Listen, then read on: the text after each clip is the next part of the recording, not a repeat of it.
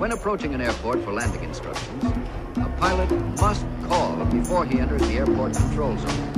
As a matter of fact, the initial call should be made at least 10 miles from the airport.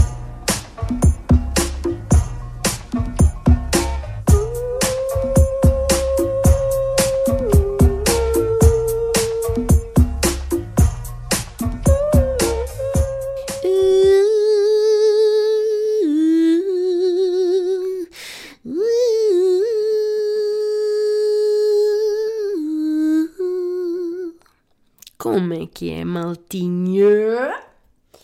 Daqui é a vossa Boombex. Bem-vindos ao episódio número 2 da terceira temporada de Fuso. Como é que estão vocês, meus caros? Minha cara trupe da pelvis grisalha. Engraçada, assombrosa a quantidade de vocês que me confidenciaram para ser da mesma despigmentação. Homens e mulheres, portanto. Hum, o Jorge Clooney na pubis é um mal que assola muitos de vós. E quem não está a perceber nada desta conversa, olha, tivessem ouvido o último episódio até ao fim. Xuxem! Mas é reconfortante saber, vou-vos dizer. Rumo a um bom pipi Jorge Clooney. Então, dizer-vos que tomei nestes meses variadíssimas decisões na minha vida derivadas à idade. Passo a explicar. A primeira, pronto, vou ser honesta. De repente agora acho que não estou a excluir a possibilidade de pôr botox nas olheiras. Pau. Nem sei se é botox ou aquelas outras me- creme pasteleiro. As coisas que elas põem lá. Malta, porque assim, a Clara, pronto, foi para a creche, não é? Deve ter andado a mamar da boca de outro bebê, não é? Fresca como é. Passados três dias voltou para casa, pá, não sei, pai com 78 doenças, eh, não dorme. E desde então, pronto, eu tive os resets, foi fantástico. Obrigada a quem foi, hum, aos primeiros. Resets ao vivo, pronto, não durmo, basicamente não durmo mais do que 4 horas seguidas. E o que é que isto faz à minha cara? Desfigura. Pronto, desfigura. Eu olho para a minha cara e, e- e- vejo um panda que dá nos opioides. Estão a ver? É, uma, é um panda que se nifa tubos de cola, que está mesmo no fim da linha. Este panda está por arames. É um panda que, que, que se nifa bolor de taparoeiros. Sabem? E não devia, malta, porque é setembro, compreende? Ainda está calor. Ui eu, eu, eu noutros anos, em setembro, ainda estava com aqueles resquícios de praia, aquela carinha saudável. Ui, aquela. Meu Deus, que ela voltou de férias, moreninha, com ares de verão, reflexos dourados no cabelo. Ui, que ela é misteriosa, ela tem uma flor, uma flor no cabelo, ela está a beber água de coco. Não, malta. Não. Este ano este ano nem cheguei a ter sambinha no pé. Este ano só mesmo um, um pelo branco na vageja. Sambinha no pé, não. Tenho imensa pena de não ter contraído essa condição. Estou muito agastada. E, e pronto, e decidi, estive a avaliar, não é? Tive reuni o concílio ah, da minha autoestima e estive a avaliar que o que a está a mandar mais para baixo são de facto as olheiras. Pronto, porque afundam muito os meus olhos. Ficam olhos eh, presos à nuca, dois buracos negros do cosmos. E, e parecendo que não, os olhos fazem falta. parecendo que não, os olhos fazem falta. Não sei se estão a par. Na simetria da cara, os olhos diz que faz, pronto, que faz falta. Hum, alguma de vocês já fez isto? Não estou a dizer que vou fazer, tenham lá calma, está bem? Estou só a dizer que se fizesse era isto. Hum, agora, se tenho medo de fazer uma intervenção cirúrgica e perder a expressão ou, ou, ou ficar, pá, sabem, aqueles. ficar perpetuamente assustada. Ai! É como só. Ah! E fica assim para sempre, com meio. Con, congela uma, uma expressão ou, in- ou indignação. Muita moça recaustada para aí ficou perpetuamente indignada. Ou então parece que. Parece que, sa- sabe, o Donaldinho, querem falar, mas, mas não podem encher a boca. Tenho muito medo de, de maus outcomes de cirurgia plástica. Portanto, nunca vou pôr creme de pasteleiro nas olheiras antes de perceber exatamente o que é que isso implica. Se, se calhar melhorava um bocadinho a minha autoestima, Ai sim. Se o facto da minha autoestima estar nas lonas tem se calhar mais a ver com o meu abandalhamento total e absoluto desde que foi mãe, provavelmente também. Olhem, a segunda coisa que decidi esta semana é que, pá, não vou mentir, eu vou deixar de usar sutiã. Pronto, vou, é menos uma peça, é menos um passo na hora de vestir. E eu cada vez mais sinto que, que usar sutiã nestas mamas acaba por ser uma autopiada. Percebem? É um auto-sketch. Porque este, isto é uma mama. É uma mama irrisória, malta. É isso. É uma mama irrisória. Pô-la num sutiã é dar banho a um peixe. Compreendem? Esta mama está engaiolada contra a sua vontade, porque, não é? E não, não, não carece. E então, já que a vamos enjaular, então que fosse por uma boa razão, não é? Teria de ser porque ela é, é desordeira, porque, porque representa um perigo para a sociedade. Ai, galagalão, lagalão, quer badalar daqui para fora, mas não quer. Mas não quer. Esta mama não causa estragos, ela é extremamente bem comportada. Nem se dá por ela. Muito meiga. Muito obediente. Raramente mexe, não há cucu de mamilo, não tem, não tem matéria-prima sequer para causar estragos.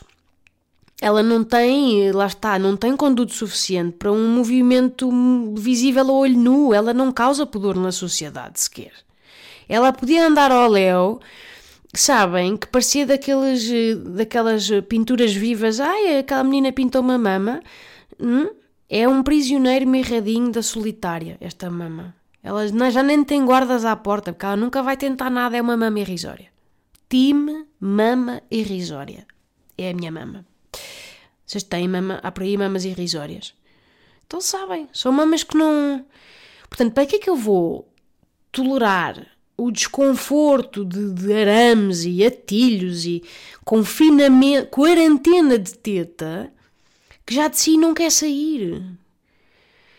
É que se fosse uma decisão ousada, estão a ver, se fosse uma coisa feminista, caguei, um, Frida Nipple, lá lá lá, não, não. Se eu tivesse aquele mamilo de, de Jennifer Aniston, que está perpetuamente com frio, que está sempre a, a apontar acusatoriamente para as pessoas, mas não, minha mama é lisa, a minha mama não julga. Não se faz sentir sequer. É um, é, é um bibelô, entendem? É um bibelô anatómico, discreto. É, é, tipo aquela andorinha marota que nós usamos na decoração, sabem? Que nós usamos. Porquê? Porque compõe um espaço vazio da parede, mas não é uma obra de arte, não é? É só para. É só porque, pronto, está ali para não deixar o espaço vazio. Isso é a minha mama. Portanto, eu decidi isto, malta. Estão já aqui, uh, são minhas testemunhas. Vou libertar a mama mais cedo por bom comportamento.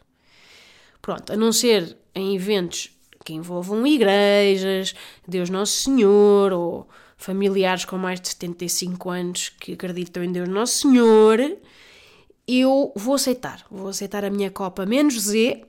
Portanto, vou deixar de usar sutiã. Incomoda muito mais do que me acomoda. E como também não incomoda a sociedade, lá vou eu. Hashtag Team Mama Irrisória. Preparem-se para vê-la em liberdade. Ui, chega, chegando bagunçando a zorra toda. Lagalã, lagalã, lagalã, lagalã, lalalala. Pronto, estou só aqui a tirar da frente as novidades, sabem? Estou a fazer um bocado a ata do condomínio, das coisas a fazer. Outra coisa que aceitei hum, é que cheguei à idade de apreciar coisas vintage vintage. Vamos chamar-lhes coisas vintage. Porque, pá, no outro dia, dei por mim a descobrir no Instagram um sítio inacreditável que se chama Mobiliário com História. Isto não é pub, como devem imaginar, até porque aquele sítio não, não se presta a pub. Mas o que é que é? Mobiliário com História, basicamente, são dois gigantes armazéns um, em Sintra com móveis em segunda mão a preços uh, de nada. É super fixe. Eu agora não sei se. Acho que a idade está-me a fazer acordar para a antiguidade, feiras de antiguidades. De repente, ai tão giro, este pratinho de louça do Frolofovó. O que é que está a passar comigo? Mas pronto, eu tinha que mobilizar. Eu queria uma cómoda, basicamente.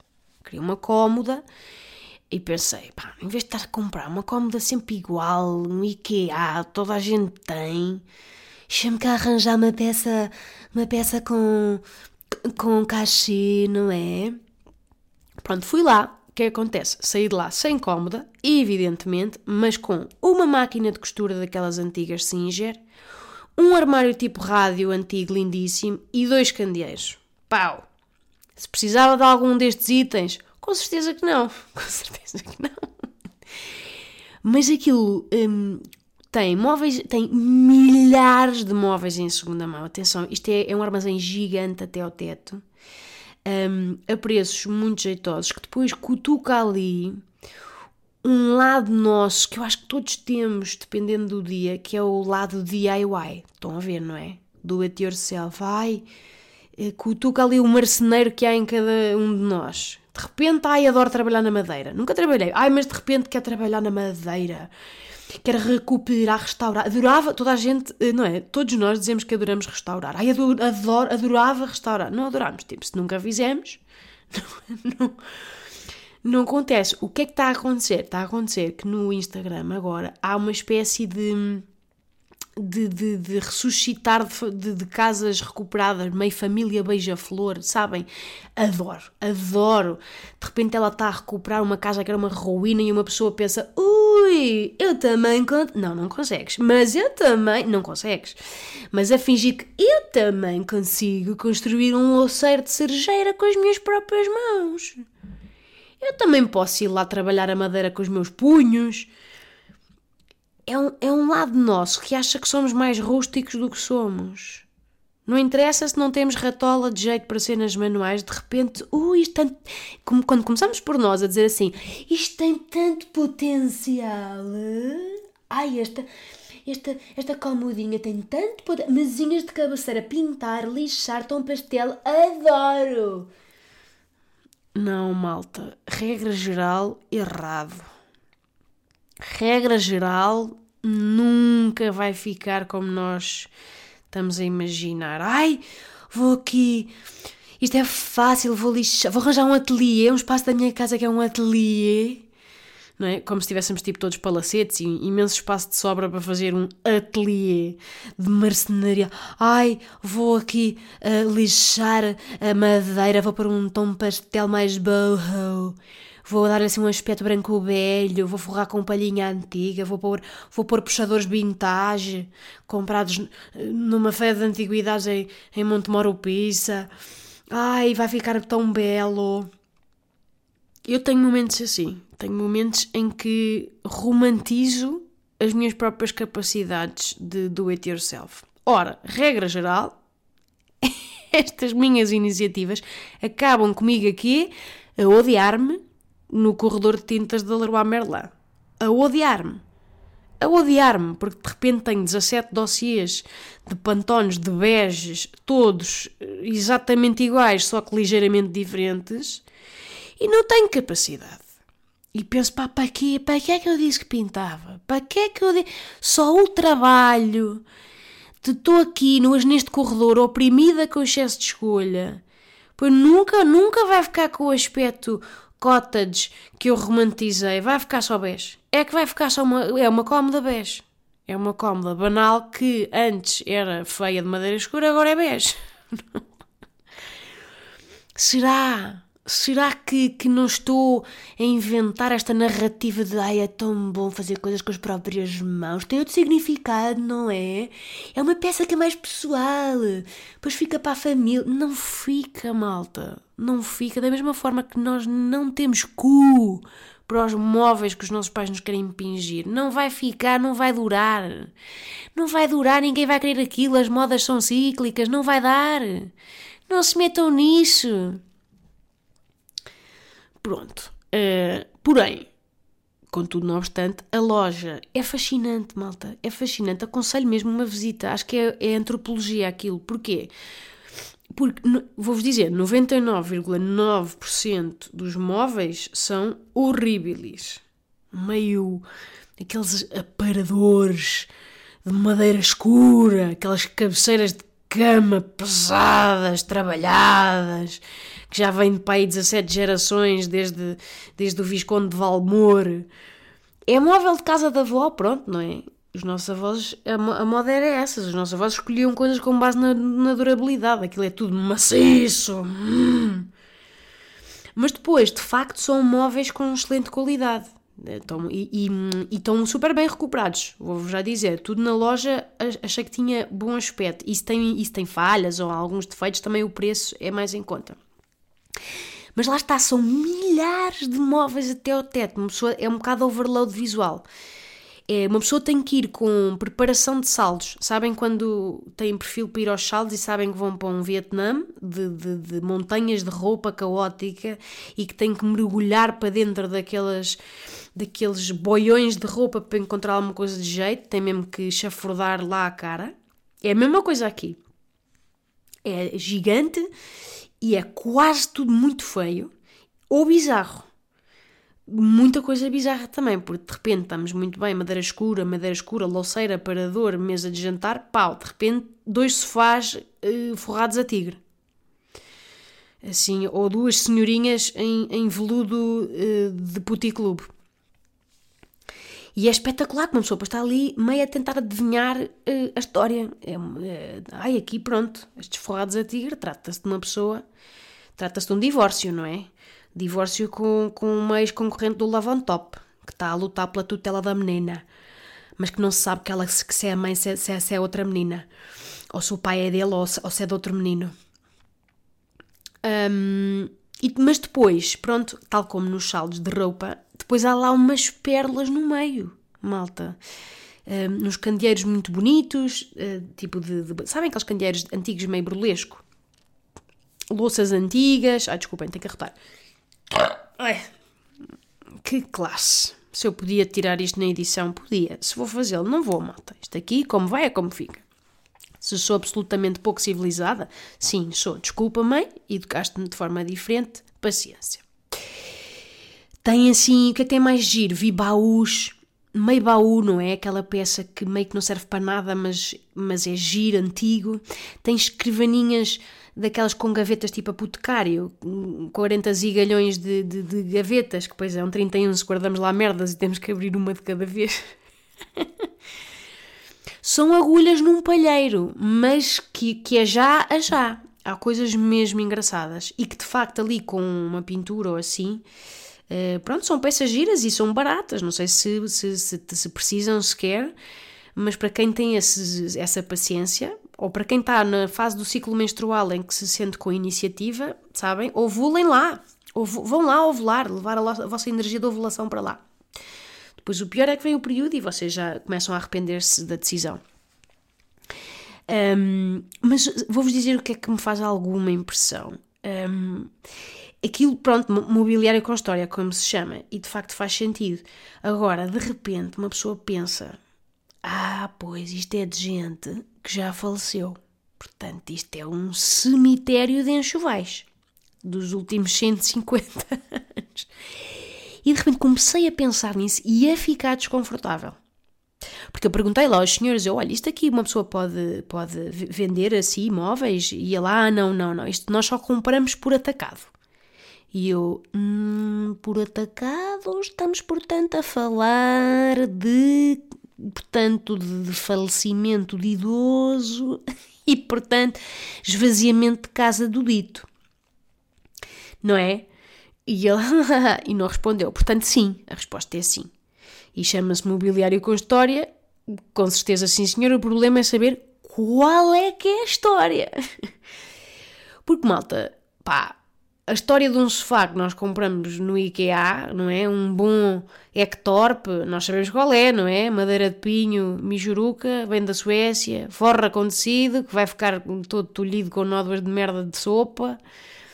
E pronto, e preenche com, com espuma importada do Bangladesh a meio cêntimo por, por tonelada e já está. Isso é um sofá Ektorp. A sua história é um sofá que tem, pá, um mês de vida quando chega às nossas mãos. Agora eh, esta, esta cabeceira de cama alta, com motivos arabescos aqui à venda por 175 euros no mobiliário com história. Não sei se quer saber qual é a história, entendem?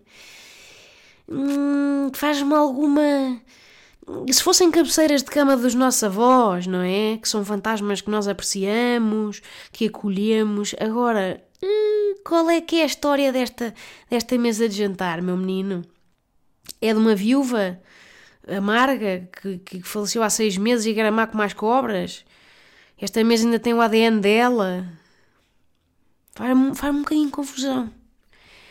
Hum, este aparador velho, de quem era? Era de uma pessoa boa ou era de um velho Bera que nunca beijou os filhos? Quer saber? Quer saber? Eu quero, eu quero ter em minha casa móveis com, com histórias boas, com contos de fadas. Sabem? Não quero, não quero móveis que testemunharam violência doméstica. E depois também há, eu acho que também há coisas meio estranhas para comprar, uh, não é? Pela intimidade do que acontece nelas. Não sei se vocês também sentem isto, tipo camas. Mesmo a cama, nem estou a falar do colchão, mas a cama ou um sofá. Hum, até me podem dizer: olha, esta cama está como nova, super em bom estado, mas eu sei que é assim porque, claro, porque dormiu nela uma velha que, que morreu logo a seguir. Daí ela estar ali à venda em segunda mão, não é verdade? Porque ninguém compra esta madeira escura e, com, e com pá, passarinhos esculpidos, não é? Arabe, e motivos arabescos a não ser uma velha acamada que não se mexia. Porque tem que sempre condizer com os outros móveis todos da casa dos, dos avós, que é tudo escuro. São, no fundo, são. Estamos a comprar os móveis dos avós dos outros. É? Parece a música do Miguel Araújo. Mas os móveis dos avós dos outros não, porque os móveis dos avós dos outros são o arquétipo da quinação, o pináculo da mofidão.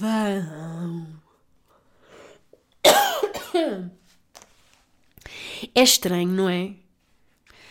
Por outro lado, eu sou muito adepta de que a segunda mão tem que ser o futuro malta, senão nunca mais vamos parar de produzir. Este capitalismo desenfreado é uma, pronto, já é uma fatura pesada para o planeta, estamos a par. E depois, pá, chega, não é? Temos tanta coisa. Já, o mundo já produziu toda a roupa, todos os móveis, tudo. Nós já produzimos tudo para dar tudo por cabeça para as próximas mil gerações. Portanto, hum, até que ponto é que faz sentido estarmos sempre a reciclar, não é? Depois vai para os móveis, depois revende, depois eh, vai para o lixo, e depois tritura, e depois compra mais, e. Não sei. Acho que é um programa giro, recomendo irem a essa viagem no tempo. Este sítio chama-se Mobiliário com História, mas depois há outros sítios também do género. Móveis em segunda mão, se forem mais engenhosos do que eu, está claro no do it yourself. Acho que há ali potencial para, para pessoas que, ao contrário de mim, têm mesmo essa, essa vontade interior. E agora vamos à nossa rubrica patrocinada pela querida Delta Q. Chegou o momento, malta, de ser especialista em nada.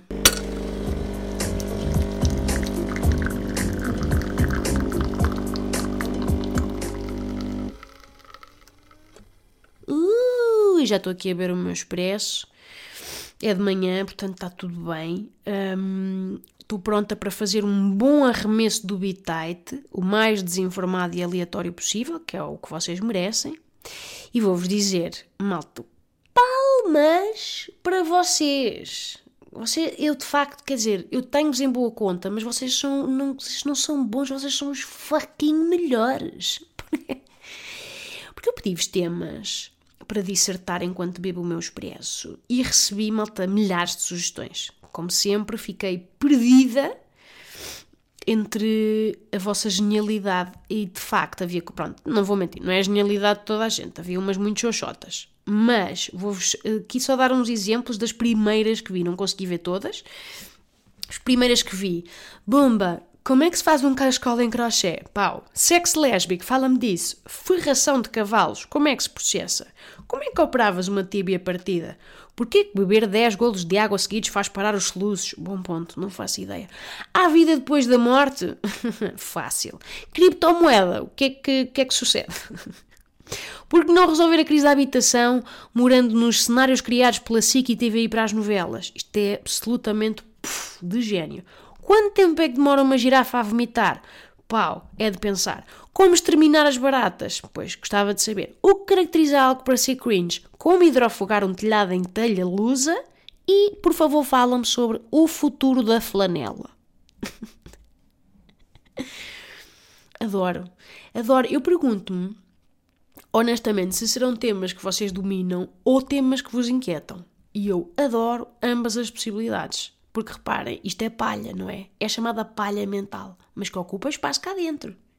Agora, eu, o meu cérebro, pá, é capaz de ser 80% palha mental e 20% para garantir que a minha filha sobrevive. Portanto, dá-me um grande quentinho perceber que vocês também deambulam por estas, hum, por estas trivias que não servem para nada, a não ser para podcasts e jantares com amigos eh, que nos querem bem mas acertaram porque de facto são tudo temas dos quais eu percebo rigorosamente nada. Agora, fiquei indecisa entre estes dois, portanto vou trazê-los hoje para o especialista em nada. Primeiro, isto é muito inquietante. Deixa-me só beber um bocadinho de café. Estou a beber com barulho, não é? Porque senão vocês não percebem que eu estou a beber e este momento publicitário acaba por ficar xoxote. Cá vai. Hum que maravilhosa torra! Bom, primeiro tema. Porquê é que vamos de férias com tudo fechado e quando voltamos a casa ganha o pó? Quem fez o pó? E eu devia ter guardado o nome da pessoa que fez esta pergunta, mas, sou, mas fui lerda. E vou-vos dizer uma coisa, malta. Eu acho que esta resposta até é rápida. Tenho duas teorias eh, que vou tirar do cu e apresentar de imediato. Primeiro, eu acho que é porque o pó voa. O pó demora, eu diria, entre 4 a 5 dias a assentar de sua trajetória do ar até ao chão. Portanto, é, vai mesmo assim. Estou mesmo agora aqui a dizer com assertividade, com uma grande dose de veemência, que é isso que fazem as pessoas que não percebem ratola de nada, mas parece que sabem. Por isso é que quando nós uh, de manhã abrimos a cortina e deixamos um raio de sol entrar pela janela, o que é que vemos nesse feixe de luz? É exatamente uma badalhoquice de poeiras voadoras. Nós aí é que percebemos que, felizmente, a maioria do pó não é visível. É para vocês, que deve haver alguns de vocês que são chalupas das limpezas, pronto, não imagina a ansiedade que isso gera. O que é que fazemos nesses casos? Fechamos a cortina, fingimos demência, como é evidente. Mas o pó está lá, está a fazer o quê? A voar. Está, a gravidade está a trazê-lo para o chão, mas como ele é muito magrinho, muito levezinho, é apenas uma. Não é? Acho que um ácaro pesa pouco. Estou a ver, um ácaro mesmo bem alimentado, eu diria que um ácaro eh, se levantar voo, não é? Numa supradela demora uns bons, eu diria uma semana no trânsito, no trânsito até chegar ao seu destino, porque pronto, é o chão, do chão não passa. Porque carne de porco não é transparente, ó oh ácaro! O que, é que acham desta explicação absolutamente inventada? Eu acho que é muito válida. Acho que são partículas de pó voadoras que, quando nós vamos de férias, estavam na sua trajetória desde lá de cima, já tinham descolado e estavam a fazer sua aterragem, só aterram quando nós estamos fora. Outra explicação é ser pó gerado pelos aliens mexicanos. Aqueles pequeninitos que vieram à tona agora, que pronto, toda a gente sabe que, esses, que eles nunca limpam as patinhas antes de entrarem no nosso planeta. Pronto, não é por serem mexicanos, atenção, é por serem aliens. Isto é, isto é alien shaming, não é discriminação. Será que criticar comportamentos de alien configura como racismo? Outra questão, não é? Podemos debater. Nós não sabemos nada sobre a história deles, às tantas até somos nós a oprimi-los há séculos. Daí eles serem tão mirradinhos e esfaimados como, como apareceram na TV. Tem um ar muito. muito ET, não é? Eu sinto que, quer dizer, dá-me vontade de dizer que é tanga só por causa disso, por serem exatamente como os, como os, os imaginamos. É um tema para explorar se cá num próximo episódio, não é verdade? Portanto, é isto. O pó voa e são os aliens. Esta é a explicação fechada. Vamos bloquear esta resposta e seguir para a segunda. Um, o segundo debate de especialista em nada, que foi o JF BAO Henriques que mandou, e vamos chamar-lhe Jefbau. O pergunta. O Jefebal, acredito que seja um ouvinte do podcast uh, desde há muito tempo, porque ele trouxe para aqui um tema de culto. Uh, eu sei que vocês, muitos de vocês têm esta inquietação. A pergunta dele é: Bumba! Qual o melhor corta-relvas do mercado em termos de pressão e velocidade de rodas dentadas? Olha, Jefebal, é assim. Ofende-me um pouco a tua pergunta, porque provavelmente, com base no histórico, aqui o amigo Jefebal assumiu que eu não sou especialista em relva. Se tem razão, tem. Mas isso não quer dizer que eu não fique lixada na mesma. Porque eu às vezes não preciso de ouvir as verdades, Jefebal. Eu não preciso de, de frontalidade, porque isto não é o Big Brother. Pronto, vamos então falar da relva, um tema tão badalado, sempre eterno aqui neste podcast, caralho. Então, lembram-se daquela relva? Eu falo disto e dá-me dá tristeza. Lembram-se daquela relva de há mil episódios atrás? Vocês são desse tempo? Aquela relva que eu mandei vir às toneladas de um evento corporativo que pensei, oh, tão giro, vou aproveitar. Puma, de repente tenho aqui toneladas de relva que, que, que um trabalhão plantar, pois era de pantones diferentes. Sabem, deu-me tanto trabalho, malta, tantas, pá, mais valia ter comprado uma casa num campo de golfe. Pronto, enfim.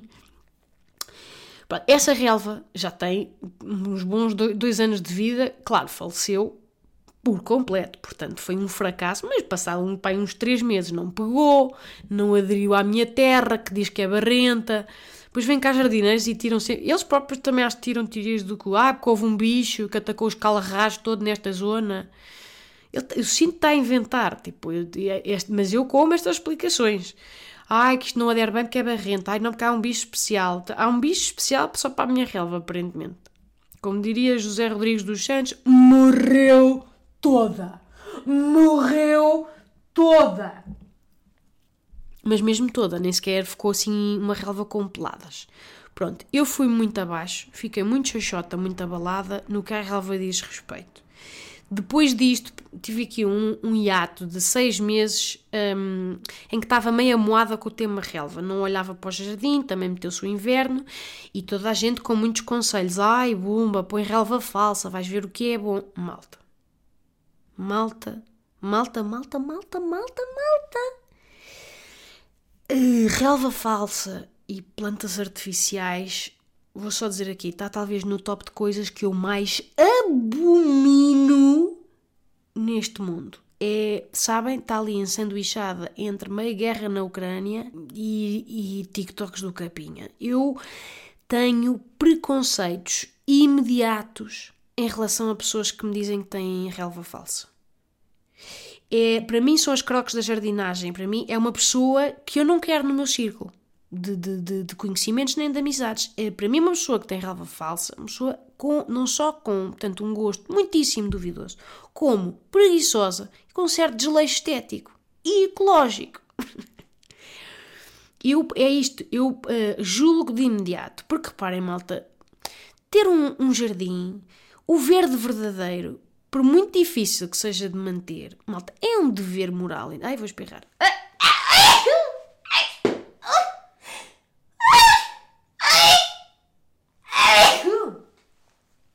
Engraçado, vocês estão agora. Ah, ela espirrou ou veio-se? Espirrei. Malta, não pode ser. Acho que, um, por muito difícil que seja de manter, é um, é um, é um dever moral. Nós temos. Uh, uh, é um compromisso Compreendem? Mesmo que ela vos morra toda, várias vezes ao longo da vida, é uma entidade viva, entendem? Nós temos a obrigação. Eu, eu, eu, quero, eu não quero, eu não quero plástico, eu quero fotossíntese, eu quero oxigênio, eu quero clorofila. É uma entidade viva que eu quero, sabem? Com tudo o que isso implica, de bom e de mau. É, é para mim, uma, na jardinagem, é uma espécie de estoicismo.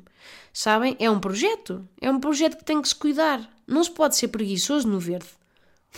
relva falsa é, é, é, uma, é uma espécie de, de burla. É, é forma sem conteúdo. Ai, tem tudo verdinho. Pois está bem, mas e o trabalho por trás? É um tapete de plástico, disfarçado de natureza. Isso não sabem. Isso diz muito sobre as pessoas que o escolhem. É o embuste, é um embuste estético para mim. É vigarice. É vigarice. É o cúmulo de, de, de, do comodismo visual, não há respeito. Não há respeito por isso da minha parte. E depois, sabem, vocês dormem bem à noite se comprarem uma planta artificial no IKEA, daquelas que têm a textura da terra arenosa a fingir no vaso. Vocês dormem bem à noite? É, é uma forma de enganar as pessoas e o próprio. Tenham plantas verdadeiras, malta. Elas vivem-vos, morrem-vos, sobrevivem-vos e é isto que faz parte da vida. Isto é o cosmos a girar. Pelo amor de Deus, não comprem relva artificial. Se ouvem este podcast, se compram relva artificial, façam o favor de sair. Posto isto, vou agora aqui abrir um parênteses de razoabilidade, que é a relva natural custa caríssimo. Há uma opção. Ou se planta pé a pé, que é tipo, pá, é, é, o trabalho para 25 anos, estão a ver? Ou custa, ou compra-se tapete de relva verdadeira e custa caríssimo. Portanto, se a vossa razão para terem relva artificial for financeira, retiro o que disse e peço desculpa. Qualquer outra razão, por favor, abandonem, está bem? E então, como é que eu sei que o tapete é caro? Porque, claro, passados uns meses de tapete de terra, sem nada, só daninhas, cagalhões do Olavo, disse: pá, chega, vou ter uma filha, quero um tapete de relva para ela poder ir de cornos à vontade. Então, pronto, pedi, pedi orçamentos, tive quase que vender o corpo para, para, para conseguir pôr relva verdadeira. Mas pronto, olha, liguei, liguei ao senhor do horto e disse-lhe só assim: olha, eu quero uma relva para sempre. Sabem quando os cães que vão ser adotados querem uma casinha para sempre? Não, não, eu quero a relva para sempre. Quero a relva mais ninja motherfucker rija, aquela que escaqueira aos pés todos, mas que dura para sempre. Depois de eu morrer, depois dos meus netos, depois de dar todos os meus móveis para o mobiliário com história. eu quero essa relva. É a relva que corta como papel, mas que dura para sempre. Estou farta de relva que me falha. E então é a que eu tenho hoje, malta. Vieram cá os senhores, revolveram a terra toda, desenterraram alguns cães. E então chama-se Grama Brasileira. Esqueci o nome, São Carlos, Grama de São Carlos. Mas pronto, Grama Brasileira é o nome que eu me lembro. E é uma relva super BDS. Que, que é, é uma relva que é prima da daninha. É prima da erva daninha das vacas. Mas tem sobrevivido muito bem à parte de umas manchas dálmatas onde o atrasado mental do Olavo faz sempre xixi, que é um cão de hábitos, e essas aí estão mais xoxas, mas de resto está muito bem e estou muito contente com o meu investimento. Já lá vai, eh, vai para um ano, malta, vai para um ano. Portanto, este é o status. Agora, sobre o especialismo em nada, arremesso de bitite em relação ao corta-relvas, Jefbal, vou-te já dizer aqui, pau, acho que o mais importante no corta-relvas é que tenha uma boa lâmina. Uma lâmina que leve tudo à frente, que não encrave ao mínimo drama. Por exemplo, cortei a relva há pouco tempo e o meu corta-relvas, portanto, não, não se enquadra neste, nos bons, porque encrava uh, feito pulso e cada vez que bate numa ervinha mais, mais dura. É um, tem que ser um corta-relvas que não obriga a trabalhos prévios. Sabem? Sabem aquelas máquinas de lavar que não lavam bem, uma pessoa tem de passar por água feito pulse? Não, não. Eu quero o corta-relvas que se ponha a trabalhar e que vá para ali adiante.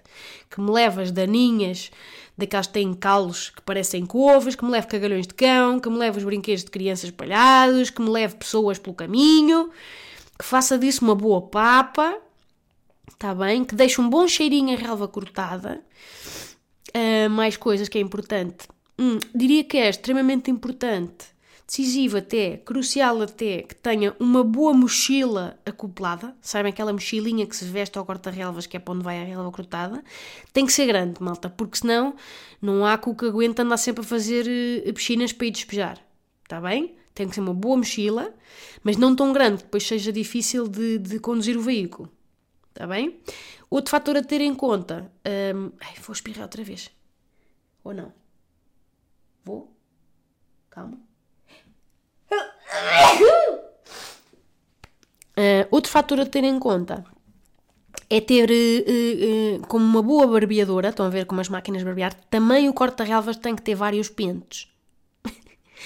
Portanto, uh, os pentes, no fundo, é nós decidimos o tamanho uh, da relvinha que queremos cortar como se fosse cabelo. Tem que se poder ajustar o, o, os pentes ao, ao, tamanho de relva que se quer. Por exemplo, a última vez que cortei a relva, pus um pente demasiado rente. Ia ficando sem relva. Arrapei quase a máquina zero.